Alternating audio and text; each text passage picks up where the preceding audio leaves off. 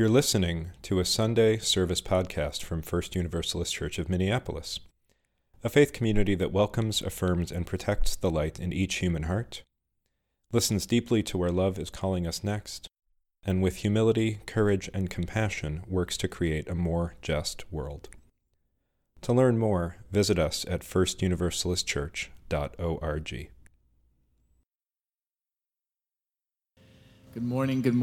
My name is Matt Meyer, and I'm looking forward to doing some singing with you all. We're going to begin with some singing, and as we say in my own congregation, then we're going to have some singing in the middle, and then we're going to finish up with some singing. We're going to do a bunch of hymns today, but probably none of them the way you may be familiar with. And we're going to start with number 361 in your hymnal.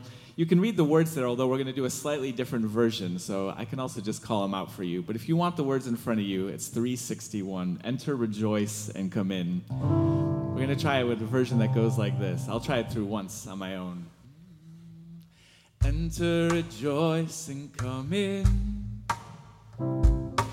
Enter, rejoice, and come in. Today will be a joyful day. Enter, rejoice, and come in. Can we try that? Enter, rejoice. Enter, rejoice, and come in. Enter, rejoice. Enter, rejoice, and come in. Today will be a joyful day. Enter, rejoice, and come in. All right, I think you got it. I invite you to rise in body or spirit. And for all of our singing today, I invite you to sing in whatever way your spirit needs. For some of you, if the words elude you and you just want to hum along, that's okay. That's just as good. And if what you need this morning is to not sing at all, to just sit in silence and take in the sound of the room, that's okay too. That's just as good. And if what you need this morning is to rock out like you are alone in the car with the radio, this is your morning to do it, and we've got space in the aisles for dancing. Here we go. Enter, rejoice, and come in. Enter, rejoice, and come in. Today will be a joyful day. Enter, rejoice, and come in. Open your ears to the song. Open your ears to the song. Open your ears to the song. Today will be a joyful day. Enter, rejoicing. Open your hearts, everyone. Open your hearts, everyone. Open your hearts, everyone. Today will be a joyful day. Enter, rejoicing. This is my favorite. Don't be afraid of some change. Don't be afraid of some change. Don't be afraid of some change. Today will be a joyful day. Enter, rejoicing. Enter, rejoice. Last one. Enter, rejoice, and come in. Enter, rejoice, and come in. Today will be a joyful day. Enter, rejoicing. Today will be a joyful day. Today will be a joyful.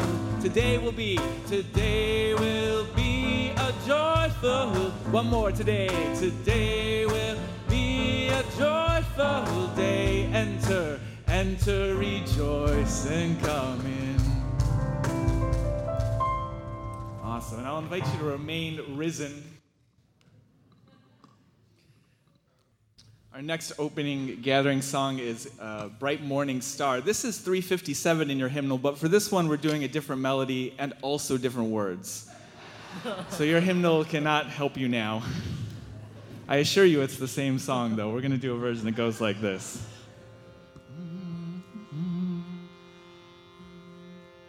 Bright morning star, arising. Bright morning star, arising. Bright morning star, arising. Day is a breaking in my soul. Bright morning star arise and bright morning star arise and bright morning star arise and day is a breaking in my soul. Rise up from morning slumber, a little faster. Rise up from morning slumber, rise up from morning slumber, rise up from morning slumber. Day is a breaking in my soul. Rise up and hear your calling. Rise up and hear your calling. Rise up and hear your calling. Rise up and hear your calling. Day is a breaking in my soul. Can we get some rhythm? Can you help me out like this? And I think we can also do this with some more harmony. So if you want to try a different note than the one that's in the melody, or just a different note than whatever your neighbor's singing, hold on to it until it starts to sound bad and then switch to a different one. I'm sure we can do this in at least 11-part harmony, given the number of us here. Bright morning star, here we go. Bright morning star, arise, and bright morning star, arise, and bright morning star, arise, and day is breaking in my soul. Oh, lift your voice to heaven. Oh, lift your voice to heaven. Oh, lift your voice to heaven. Oh, lift your voice to heaven. Day is a breaking in my soul. We'll build this faith together. We'll build this faith together. We'll build this faith together. We'll build this faith together. Day is a breaking in my soul. Bright morning. Bright morning star arise, bright morning star arise, and bright morning star arise, and day is a breaking in my soul. Day is a breaking.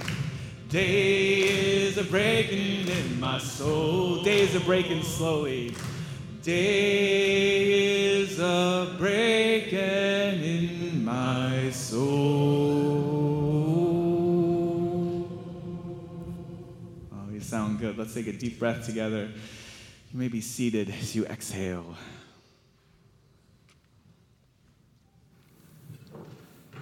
Good morning. It is wonderful to be together. Welcome to First Universalist Church of Minneapolis. Welcome to this community where in the spirit of the Universalist spirit of love and hope we give, receive, and grow together. One of our primary spiritual practices together is the practice of welcome. Welcoming each other, welcoming folks who aren't here yet, welcoming all the parts of ourselves, the fullness of experience, welcoming music and poetry, comfort and discomfort, welcoming the things that come to us in times of silence. This is a place to welcome peace and joy, connection and community, quiet and conversation. We trust in that spirit of welcome, remembering the truth of our interconnection and interdependence, the wholeness of who we are and of who we are. This morning, it is a joy to welcome all of you here, also to welcome everybody who's joining us online this morning or who's going to join us in the future. It's good to be together. We say thank you to our ushers and greeters, to everybody who makes this morning happen. Thank you to John and Olu, who help with our sound and video to make that work. Thank you to Reverend Arif. Thank you to our guests and worship leaders who are with us this morning. It's great to welcome you, Matt. Matt Meyer is coming to us. He serves as Director of Community Life for Sanctuary Boston. Matt has a degree in hand drumming from Berklee College of Music, has studied abroad in Cuba and Ghana and Central America. He travels around the country making music and speaking about the intersections of music and community and social justice. Welcome, Matt.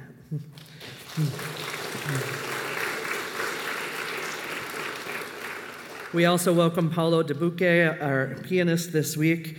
He is from right here in Minnesota. He holds degrees from Swarthmore College and the University of Michigan. Paolo co-founded Homespun, a chamber music collective community of professional musicians dedicated to authentic, joyful music making. Homespun gave its first concert this summer right here in our sanctuary with support from First Universalist. Paolo will be joining us as one of our rotating pianists over the next few months. We're grateful that you're here. Welcome to each and every one of us. It matters that we take this time to remember who we are and what matters most to us. Welcome back next week, too, at 10 a.m. for our water communion service. We'll have one service next week at 10 a.m. so we can be all together. If you'd like, bring some water from your home, from a place that's special to you, from any of your travels, as we merge those waters together into one strong river. And now we welcome ourselves, our bodies as well. So I invite you into our practice of what I call our three intentional breaths. A chance to settle your body, to fully arrive right here, right now, wherever you are. It's a moment to breathe in and out, connecting together on purpose. Breathing in, breathing out slowly. Breathing in, breathing out slowly. And once more on your own.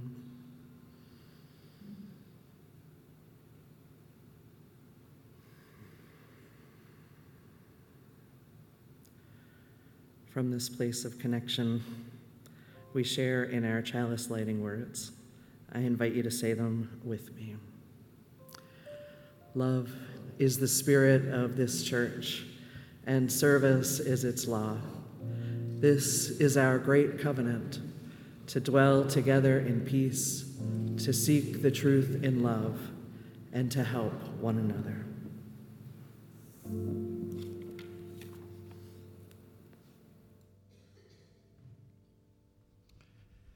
I'd like to open our service with these words by Adrienne Maree Brown, who says, "Let us measure success by how many of us can say I'm living a life I don't regret, a life that will resonate with my ancestors and with as many generations forward as I can imagine.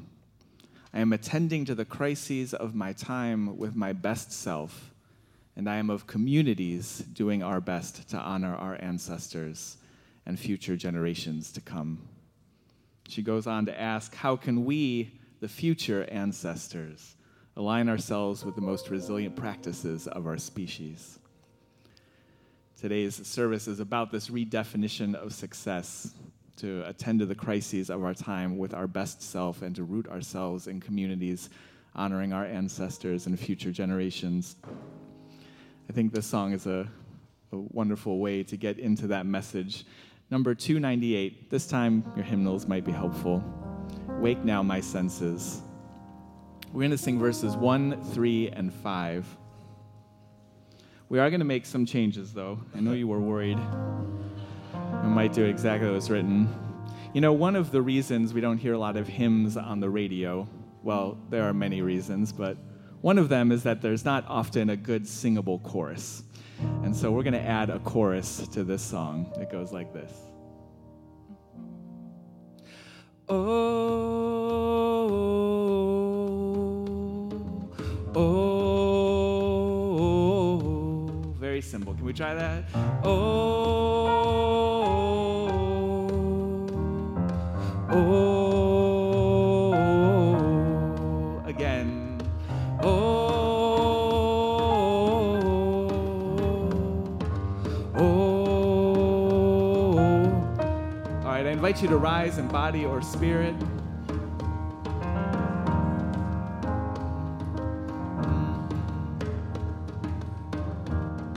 Wake now, my senses, wake now, my senses, and hear the earth call. Feel the deep power of being in all. Keep with the web of creation your vow, giving, receiving, as love shows us. And the chorus, oh.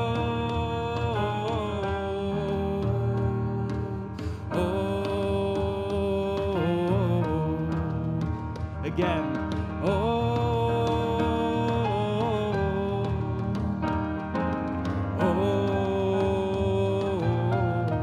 Wake now, compassion. Wake now, compassion. Give heed to the cry. Voices of suffering fill the wide sky.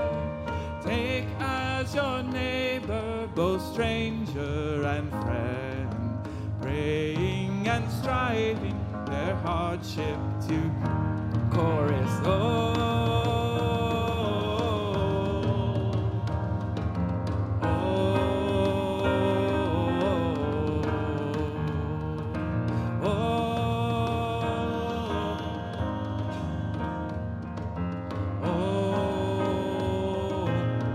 Wake now my vision, wake now my vision, give heed to the street clear, brighten my pathway with radiance here, mingle my calling with all who will share, work our planet, transformed by our care. Here we go. Oh.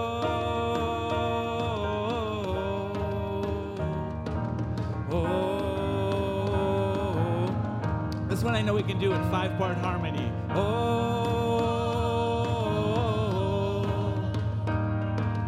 oh, oh, oh. Let's add some more rhythm with your hands. Oh,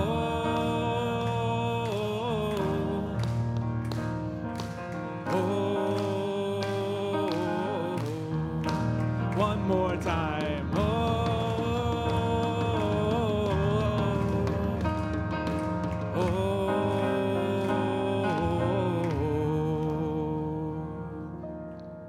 Sound good? Let's take another breath. You may be seated.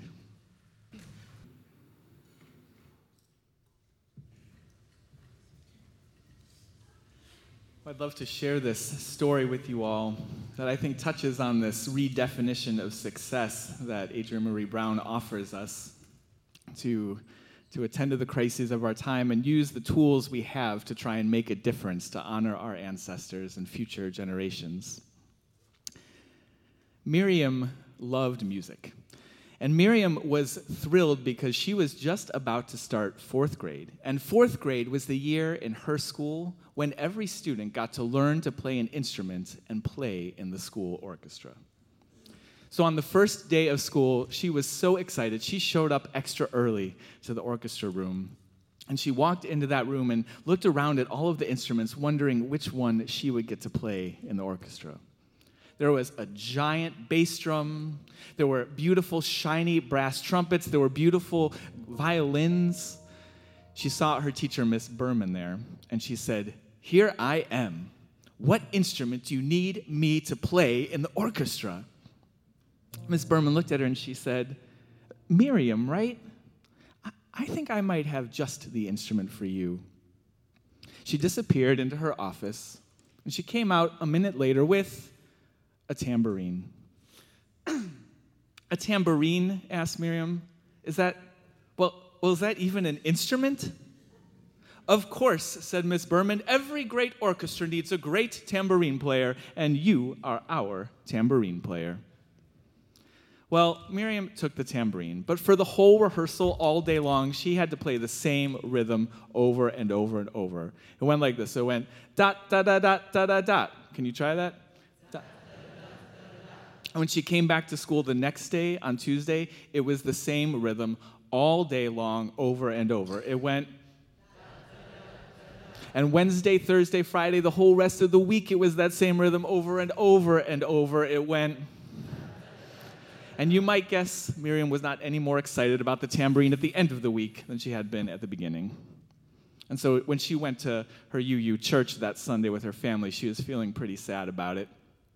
And when she sat down in her Sunday school class, her teacher, Mahesh, noticed that she was looking sad. So he asked her about it, and she said, "Well, I was so excited to start 4th grade and learn to play an instrument and play in the school orchestra, but I ended up with the tambourine, and I just play the same rhythm all week long. It goes." "The tambourine," Mahesh said. He said, "Well, did you know that where my family is from, in southern India, the tambourine is called a kanjira?" Can you say kanjira? Kanjira. He said the kanjira is a very complex instrument, and it's an ancient instrument, and people, well, it's so complicated, people spend their whole lives learning to master the sounds of the kanjira. And one of the beautiful things about it, he said, is that every sound that you can play on the kanjira can also be sung. And so people string together the sounds and the rhythms of the kanjira to create rhythm, well, poetry out of rhythm. And they write whole books of this poetry. Where I come from, he said, the kanjira is the tambourine. Well, it's a way of creating poetry and beauty in the world. Poetry and beauty, Miriam said. Can you say poetry and beauty? Well, that doesn't sound so bad. She was thinking about that after church when all the adults were running around at coffee hour. She was sitting by herself, and a family friend came up to her, Anna. Now, Anna remembered. She said, this was the week you were going to start 4th grade and learn to play an instrument and play in the school orchestra. How's it going? Well, she said, I ended up stuck with the tambourine, and I play the same rhythm all week long. It goes, dot, dot, dot, dot, dot, dot. The tambourine, Anna said. She said, did you know that where my family is from in Brazil, we call the tambourine a pandeiro? Can you say pandeiro? Yeah. She said, people have been playing the pandeiro for generations and generations in Brazil. And she said, in fact, when my ancestors were brought to Brazil as enslaved people, they would play the pandeiro as a way to gather their community together and to take care of each other, even when times were so difficult. And they even used the music of the pandeiro to secretly practice martial arts so they could protect themselves against the people that held them as slaves. Where I come from, the tambourine is an instrument for community and for safety. Safety and community, Miriam said. Can you all say safety and community? Safety and community. That doesn't sound so bad. So Miriam was thinking about all of this when she went back to school the next day. She saw her teacher, Miss Berman, there, and she told her about the kanjira and the pandeiro, about poetry and beauty and safety and community, but she said, I don't know what any of that has to do with me because I'm still playing the same boring rhythm all week long that goes.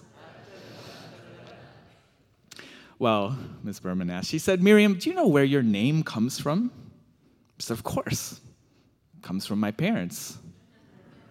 Right, but she said, do you know who Miriam was? She said, there's a story in your family's history about the ancient Israelites fleeing slavery in Egypt and traveling towards a promised land of freedom and liberation. And while they were on their way, they threw a wonderful celebration to celebrate that they were on their way to freedom. And it was a woman named Miriam, one of the first named musicians in recorded history, who got that party started by getting out her tambourine and playing the tambourine to celebrate that journey they were making. And women like Miriam would play the tambourine for weddings and festivals and celebrations in ancient Israel and all over the ancient Middle East as a way of celebrating the community and celebrating love in those festivals and weddings. She said, in your family's history, the tambourine was a way to celebrate the journey towards freedom, the journey towards love. Would you say freedom and love?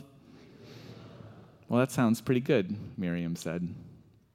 Now, eventually, Miriam went on to try some of the other instruments in the orchestra. She played the bass drum for a little while, and she took some trumpet lessons and tried out the violin.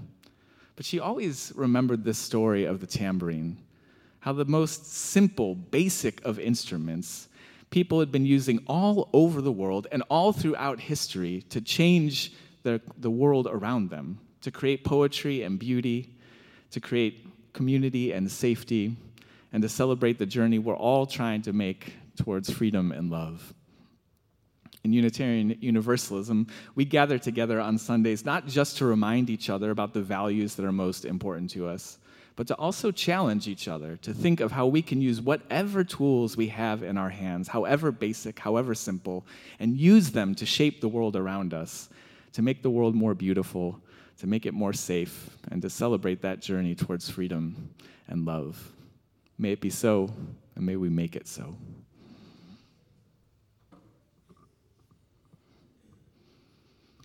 For some of us, this shift towards a new understanding of success can perhaps surprisingly mean a shift away from perfection towards progress, to do the work that is difficult to do, even if we can't do it perfect, because we can never do it perfect. This song speaks to that understanding of success with words by Leonard Cohen. Almost the whole song is call and response. So you can just repeat after me, and Paolo's going to help you with your part.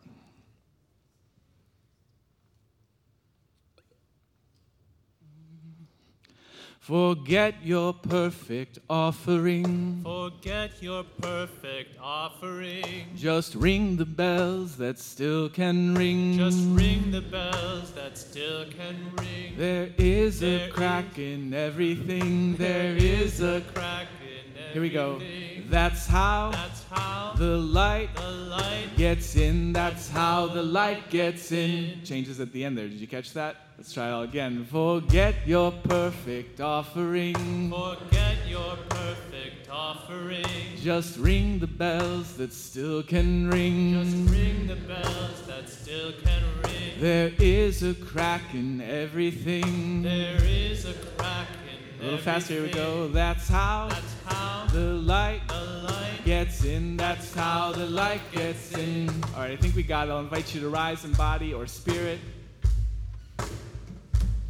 You're invited to add along any clapping, any rhythm you want to add to this, any harmonies. We're just going to make this together. Here we go. Forget your perfect offering.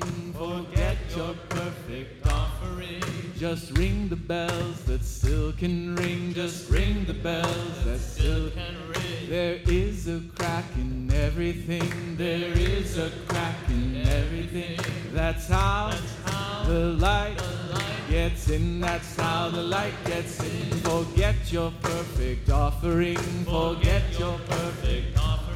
Just ring the bells that still can ring. Just ring the bells that still can ring. There is a crack in everything. There is a crack in everything. That's how the light gets in. That's how the light gets in. Forget your perfect offering. Forget your perfect offering. Just ring the bells that still can ring. Just ring the bells that still can ring. There is a crack in everything. There is a crack in everything. That's how the light gets in. That's how the light gets in. Forget your perfect offering. Forget your perfect offering. Just ring the bells that still can ring. Just ring the bells that still can ring. There is a crack in everything. There is a crack in everything. That's how the light gets in. That's how the light gets in. Forget your perfect offering. Forget your perfect offering. Just ring the bells that still can ring. Just ring the bells that still can ring. There is a crack in everything. There is a crack. That's how the light gets in. That's how the light gets in. That's how the light gets in. That's how the light gets in. That's how the light gets in. That's how the light gets in. Let's take another breath. Amen.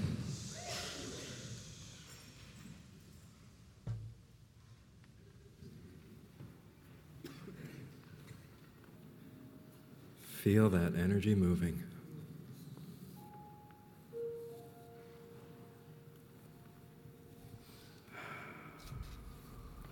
Let's stay with that.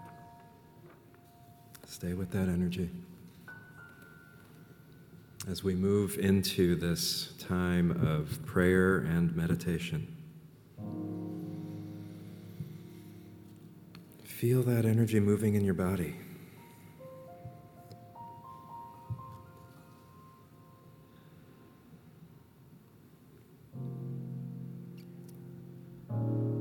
Notice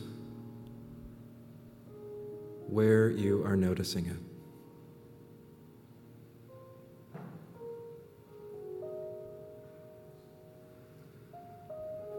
Maybe in your feet that were just tapping.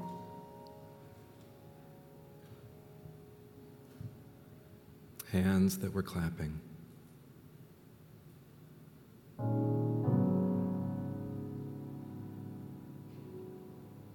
Lips, lungs, breath.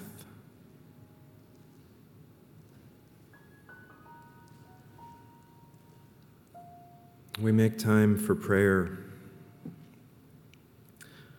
time for meditation, together in this community so that we can remember what it is to be human and alive together, so that we can practice opening our hearts together in community, listening to that which is larger than us, reflecting on what we hold to be most true.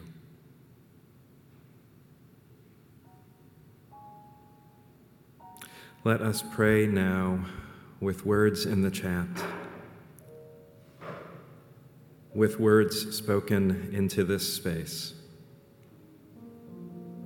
with words held in the silence of our hearts, all that we are holding and wish to lift up in prayer this day.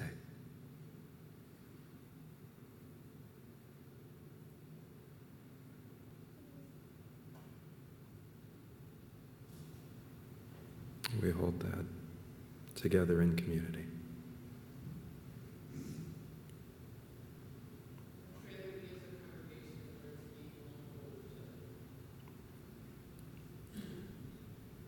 Praying for vulnerability with each other.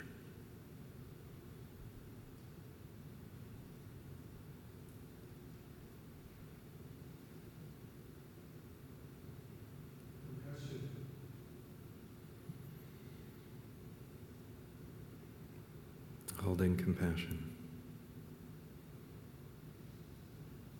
Online, we're holding grief.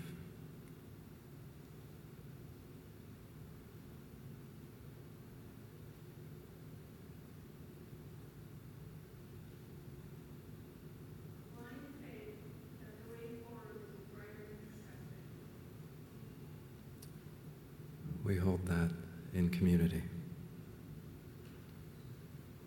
Online, we hold that in community. Online, we're holding prayers for mental health and addiction and the many people touched by it.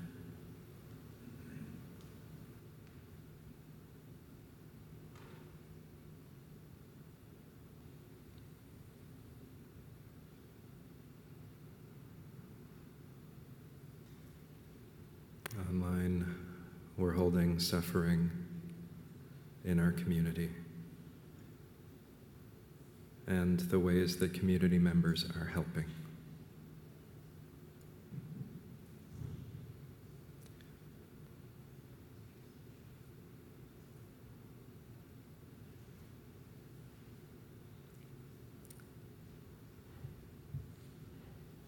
We hold in our hearts all that has been named, and know that though we are closing this circle of prayer, we need not stop praying together.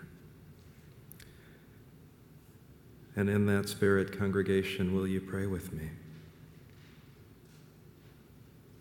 As I lift this prayer of gratitude that we are learning how to pray together, that we are learning to let our hearts crack open, that we are learning how to let the light in, that we are learning how to witness each other, how to hold each other, so that love may expand. May we hold each other's prayers with sacredness as we sing.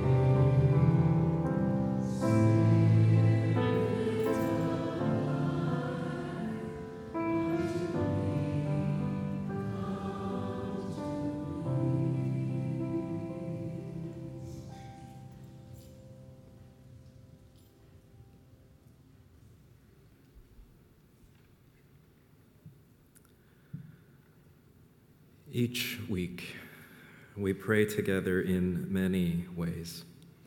And one of the ways that we pray, one of the ways that we express our love and care in the world, is through the giving and the receiving of our offering, the spiritual practice of generosity. This week's offering goes to support the Minister's Emergency Fund. This is a fund in the congregation that is available to support members of the church and occasionally members in the wider community who need some additional support.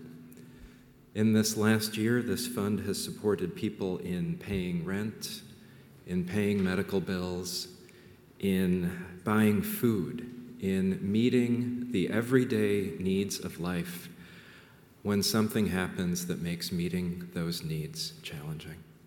And so we invite and encourage you to be as generous as you are able. There are instructions for giving that will be projected on either side of me, also online.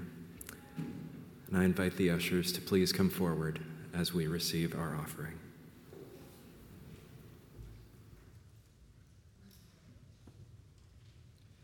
I'm gonna lift my sister up, she is not heavy. I'm gonna lift my sister up, she is not heavy. I'm gonna lift my sister up, she is not heavy.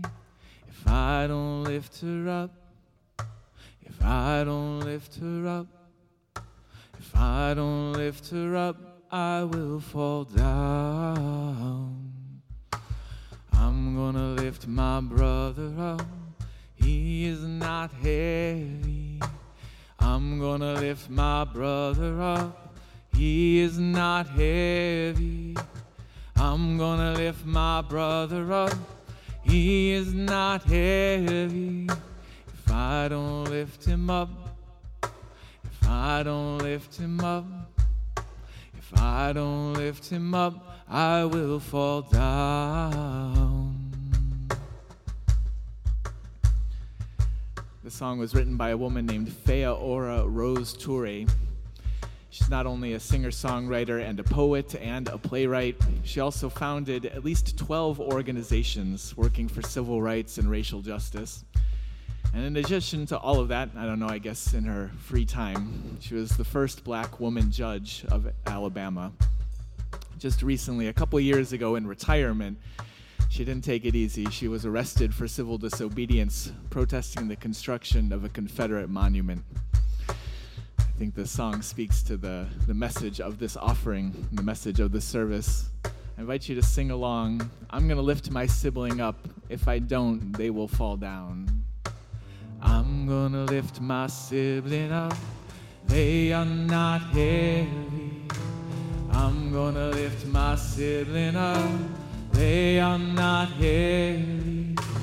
I'm gonna lift my sibling up. They are not heavy. If I don't lift them up, if I don't lift them up, if I don't lift them up, I will fall down. My family, I'm gonna lift my family up. They are not heavy. I'm gonna lift my family up. They are not heavy. I'm gonna lift my family up, they are not heavy. If I don't lift them up, if I don't lift them up, if I don't lift them up, I will fall down. My neighbor, I'm gonna lift my neighbor up, they are not heavy. I'm gonna lift my neighbor up, they are not heavy. I'm gonna lift my neighbor up. They are not heavy. If I don't lift them up, if I don't lift them up, if I don't lift them up, I will fall down.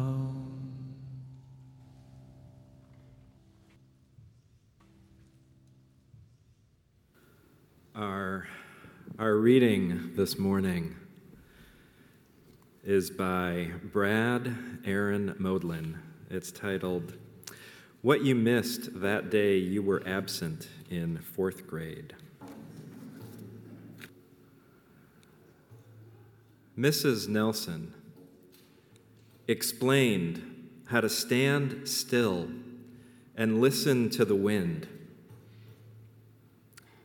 how to find meaning in pumping gas, how peeling potatoes can be a form of prayer. She took questions on how not to feel lost in the dark. After lunch, she distributed worksheets that covered ways to remember your grandfather's voice. Then, the class discussed falling asleep without feeling you had forgotten to do something else, something important, and how to believe the house you wake in is your home. This prompted Mrs. Nelson to draw a chalkboard diagram detailing how to chant the Psalms during cigarette breaks, and how not to squirm for sound when your own thoughts are all you hear. Also, that you have enough. The English lesson was that I am is a complete sentence. And just before the afternoon bell, she made the math equation look easy. The one that proves that hundreds of questions and feeling cold and all those nights spent looking for whatever it was you lost and one person add up to something.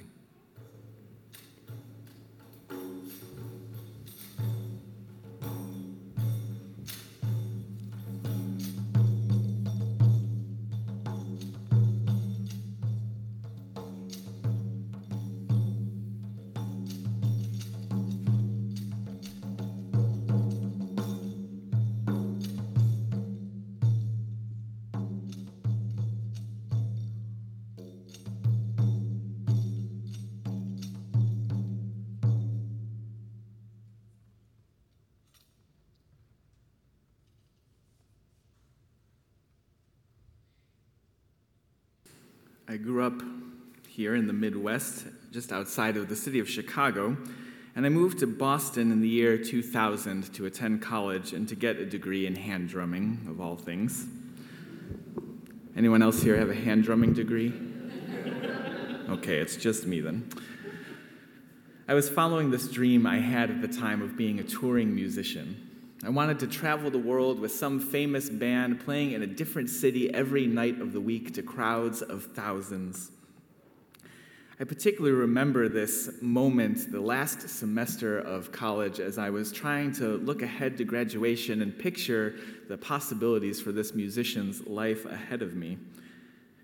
In that last semester, it just so happened one morning that I walked into a classroom where two of my teachers were chatting with each other.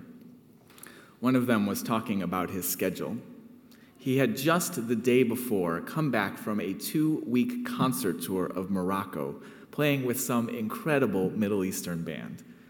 And he was just that afternoon heading off to Europe for a 4-week tour there with a group called Simon and Garfunkel.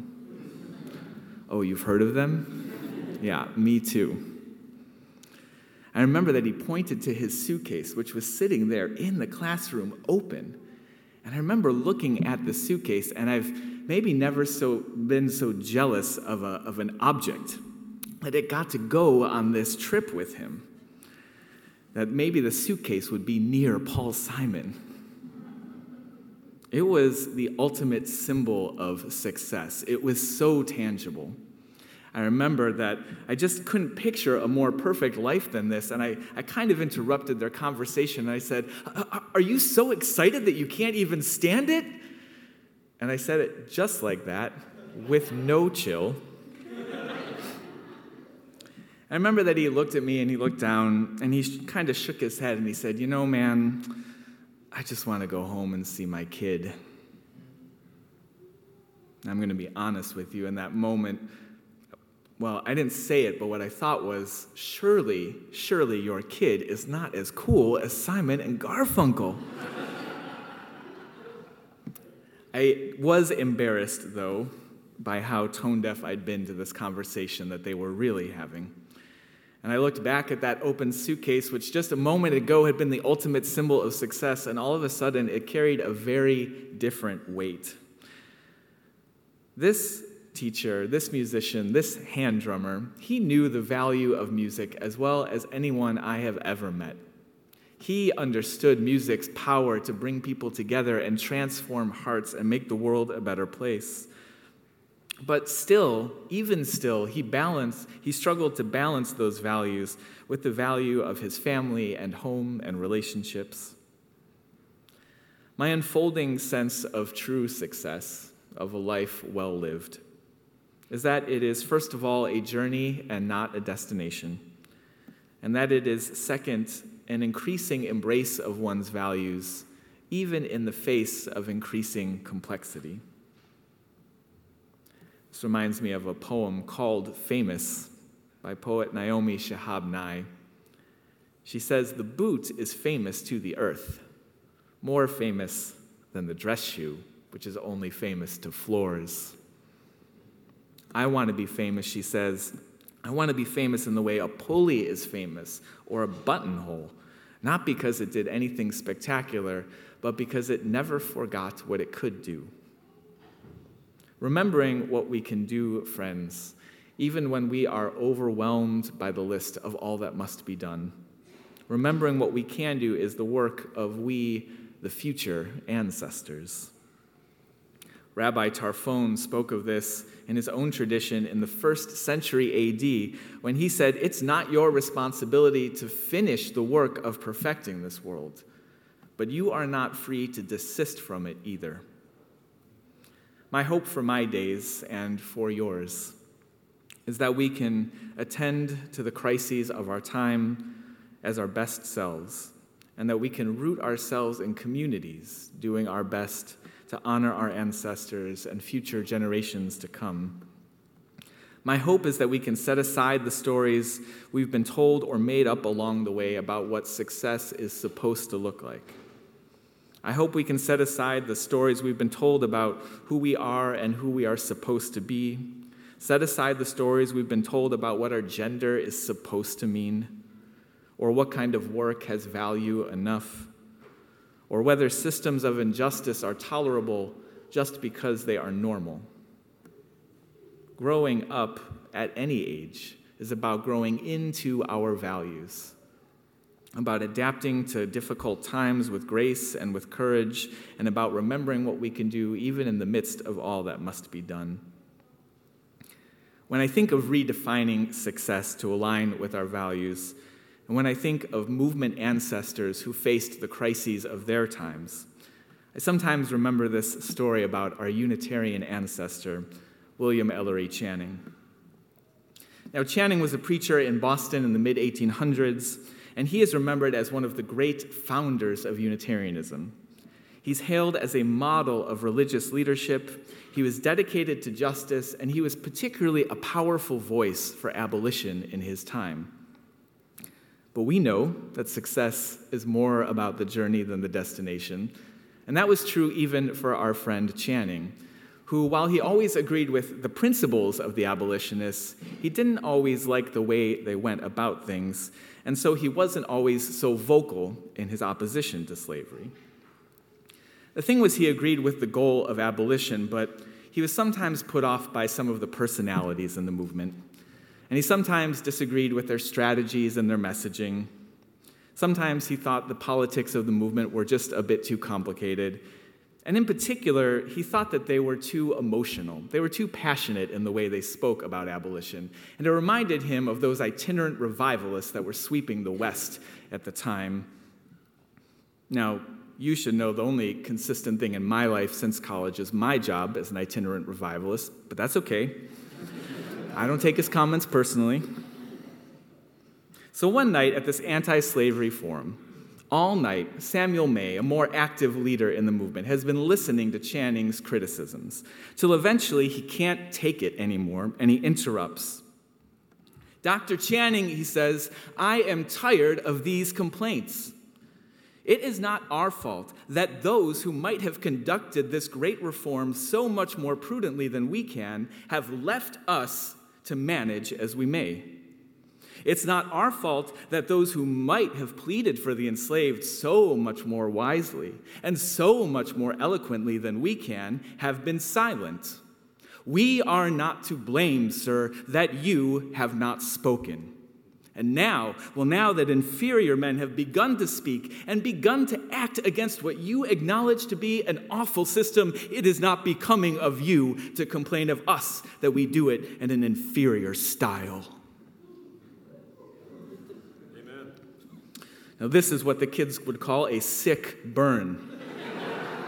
And it was so sick, in fact, that Channing was unable to answer this rebuke.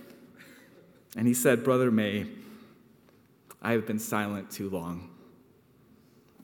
I love that this story depicts the very moment that Channing took up the work of a life that would resonate with his ancestors and we, his future generations. The very moment he took up the work of attending to the crises of his time, not to finish it, but never to desist from it either. I love this story because so often I've been in the place of Samuel May, where I end up fighting with so-called allies who theoretically share my values, but they would rather criticize the movement and criticize the work from afar than get scuffed up in the complexity of real change themselves. And I love this story because I'm just as often in Channing's place. Because too many times I've blamed other people's failings for my own silence. I've blamed other personalities and the movement's complexities for my own inaction. And too many times I've left my human family to suffer because I was holding on to some sense of moral purity. It can feel easy now to look back at history's great debates with the clarity of hindsight. But we should remember that the 13th Amendment that outlawed slavery eventually left an exception for those who had been found guilty of a crime. And then suspiciously, our country began finding more people guilty of crimes than just about any other in the world. So that last year, the ACLU reported that in 2022, forced labor in U.S. prisons generated $11 billion in goods, while paying out an average of 13 cents to 50 cents an hour. Now, as Unitarian Universalists, we have covenanted as a denomination to abolish this prison system as we know it, and to work together to replace it with something wholly new. Because we know that if putting large numbers of people in cages made us safer, we would live in the safest country in the world, but we do not. And we know that if increased funding for police made our country safer, we would live in the safest country in the world, but we do not. But the work of imagining something new, of imagining systems rooted in real healing for individuals and families and for communities rather than based in punishment, well, that is some complicated work, but it is our work to do together. Perhaps Channing had missed that day in school, the day the teacher explained that even the hundreds of questions we have about how to go about our days, they still add up to something. They add up to something even when simplistic answers are elusive. Dear ones, our children will someday tell similar stories of us.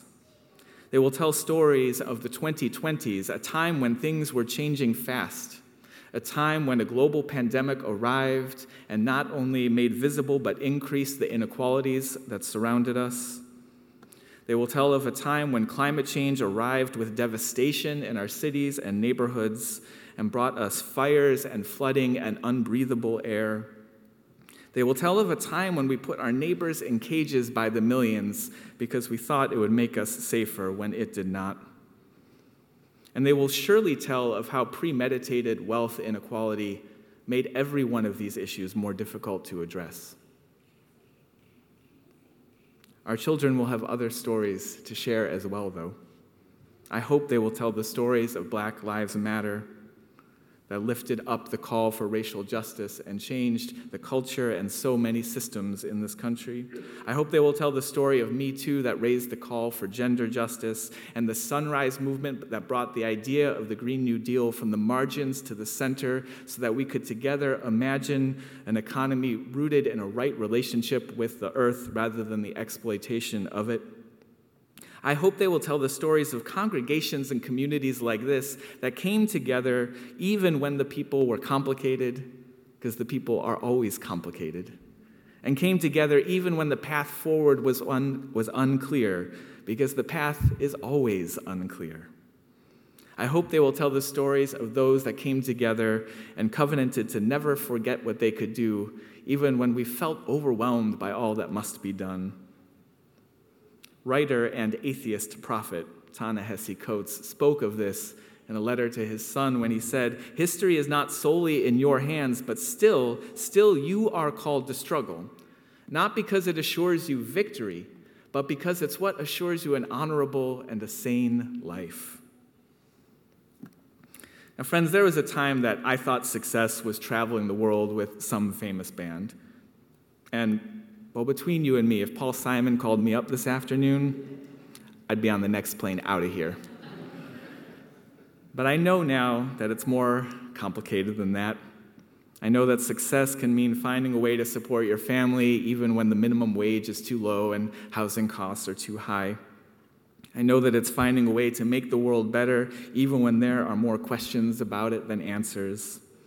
I know that it's building up beloved community even when the communities and the people are complicated and the path is unclear. Love, which is the beginning and the end of the story of Unitarian Universalism, means acting for compassion and justice, even when it's complicated. And the honorable struggle that Coates spoke of means taking up the work that is ours to do, not to finish it, but never to desist from it either. So, beloveds, may we live deeply into the journey we will not regret. May we aspire to the fame of the boots and the buttonhole, never forgetting what we can do. May we go forward in honorable struggle, building up the messy and beautiful and holy communities that make a difference and make this life worth celebrating. May it be so, and may we make it so. Amen.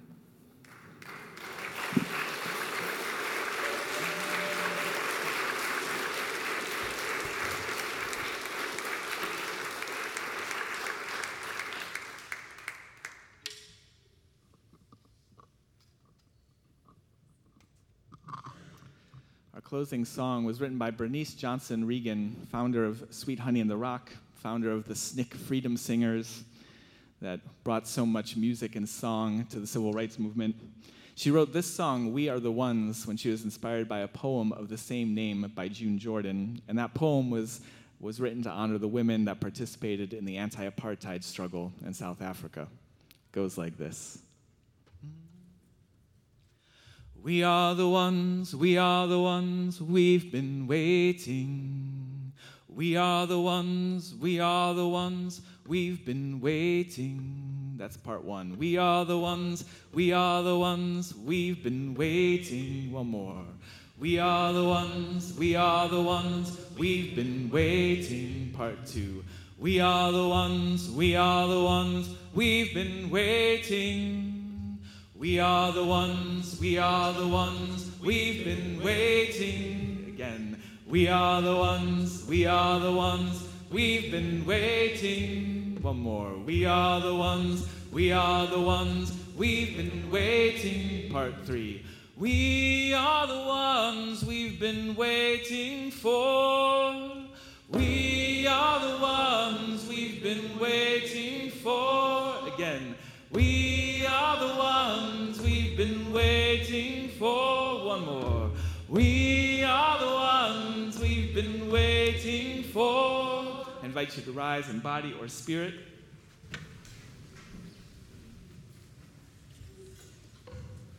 You can pick whichever of the three parts is your favorite. You can move back and forth between them, or if you feel a little bit inspired, go ahead and make up parts 4, 5, or 8. You ready? We are the ones, we are the ones, we've been waiting. We are the ones, we are the ones, we've been waiting. Beautiful. We are the ones, we are the ones, we've been waiting. We are the ones, we are the ones, we've been waiting. We are the ones we've been waiting for. We are the ones we've been waiting for. We are the ones we've been waiting for. We are the ones we've been waiting for. A little louder. We are the ones we've been waiting for. We are the ones.